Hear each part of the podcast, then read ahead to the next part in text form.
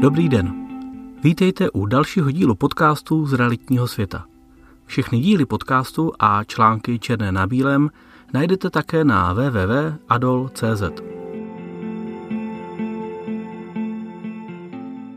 Téma dnešního článku je I přes osvobození se daň z nabití nemovitosti u novostavby rodinného domu platí.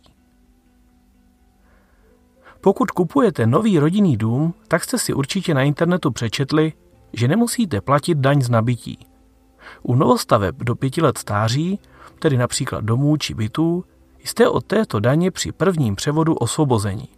Nicméně bych vám rád na příkladu z praxe ukázal, že to není až tak úplně pravda.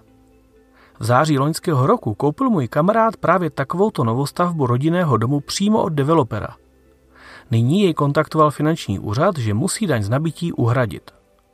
Daň z nabití nemovitosti je obsáhlé téma, kterému se budu komplexně věnovat v některém z dalších článků. Dnes bych se chtěl zaměřit na tento konkrétní případ, kde byl předmětem převodu rodinný dům na okraji Prahy. Právě u rodinných domů číhá jedno nebezpečí, se kterým se většinou u nákupu bytů nesetkáte. Kamaráda kontaktovala na začátku roku telefonicky přímo pracovnice finančního úřadu. Finanční úřady, jak asi víte, dostávají pravidelně informace z příslušných katastrálních úřadů o všech převodech nemovitostí. Na základě toho pak úřad může lépe vybírat daně a kontrolovat nás, poplatníky. Pokud se podíváme na daň z nabití obecně, je to daň placená za převod nemovitostí. Dříve se také tato daň jmenovala daň z převodu nemovitosti a platili prodávající. Kupující byl pouze ručitelem a musel tuto daň zaplatit, pokud tak prodávající neučinil.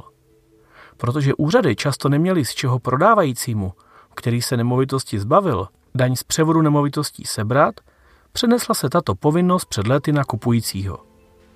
Daň z nabití se platí ve výši 4% a to skupní nebo odhadní ceny podle toho, která z ceny vyšší.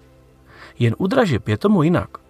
Zde se platí 4% z ceny dosažené vydražením, tedy z ceny, za kterou jste nemovitost v dražbě koupili. Ta může být mnohem nižší než odhadní cena. Co se týká časového testu u osvobození od placení daně z nabití nemovitosti, počítá se lhuta pěti let od dokončení nebo počátku užívání stavby, podle toho, co nastane dříve. Daňová problematika je hodně komplikovaná a má spoustu výjimek – proto mi odpuste, že dnes velmi zjednodušuji. Chci se totiž dostat k našemu konkrétnímu případu. Nákup rodinného domu. Kamarád se před dvěma lety rozhodl, že odejde z pronájmu z Prahy do rodinného domu. Našel developera, který právě plánoval výstavbu malého satelitu v jedné přilehlé obci. V létě loňského roku proběhla kolaudace a na podzim se podepisovaly kupní smlouvy. Jednoznačně byla tedy splněna podmínka pěti let a zároveň šlo o první převod.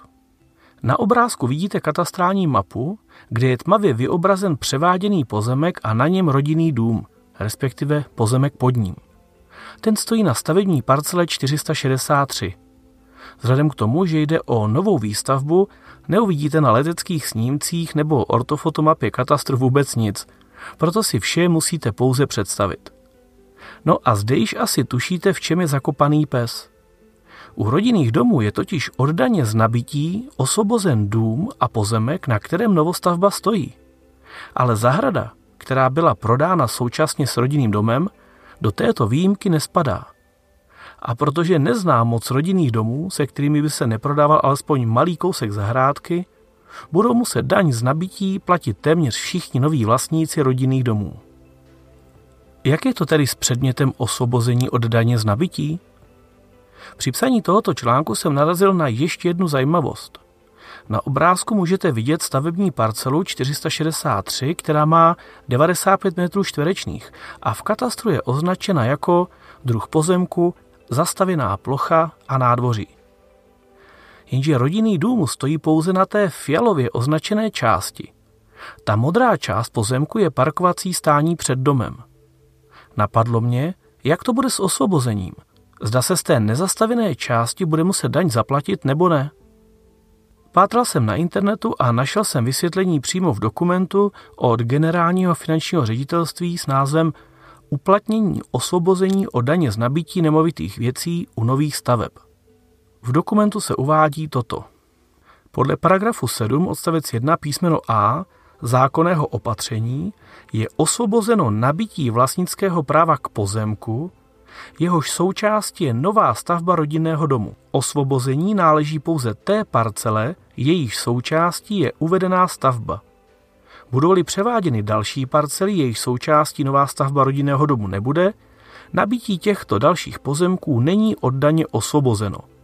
Pro účely určení pozemku, u jehož nabití lze osvobození aplikovat, je rozhodující zápis v katastru nemovitostí. Z výše uvedeného tedy vyplývá, že osvobození od daně z nabití se týká celé parcely číslo 463. Tedy pozor, pokud by ale součástí převodu byla třeba samostatně stojící garáž nebo zahradní domek, jako jsem to měl já u rodinného domu, neměly by být tyto stavby ani pozemky pod nimi o daně z nabití osvobozeny. Nebudou totiž splňovat podmínku, že na nich stojí rodinný dům a nebudou stát na stejném pozemku, na kterém stojí převáděný dům. Co tedy říci na závěr? V tomto konkrétním případě se vše vyřešilo. Pracovnice finančního úřadu kamaráda upozornila a ten podal daňové přiznání. Vzhledem k výši daně, která se pohybovala kolem 5000 korun, nebude ani následná doměřená pokuta nějak závratná. Pokud se tedy chcete takovéto nepříjemnosti vyhnout, poraďte se při nákupu a prodeji nemovitosti nejen s právníkem a realitním makléřem, ale také s daňovým poradcem. Líbilo se vám dnešní téma a dozvěděli jste se něco nového nebo užitečného? Můžete přidat svůj dotaz, komentář, like nebo tento díl sdílet se svými známými, kteří se o nemovitosti a realitní trh obecně zajímají. Nové díly našeho podcastu a rozhovory se zajímavými lidmi můžete sledovat nebo poslouchat na Spotify, YouTube a v dalších podcast aplikacích. Novinky a zajímavosti najdete zase na našem Facebooku, Instagramu či LinkedInu. Ale pokud rádi čtete, tak určitě navštivte blog našich stránek www.adol.cz.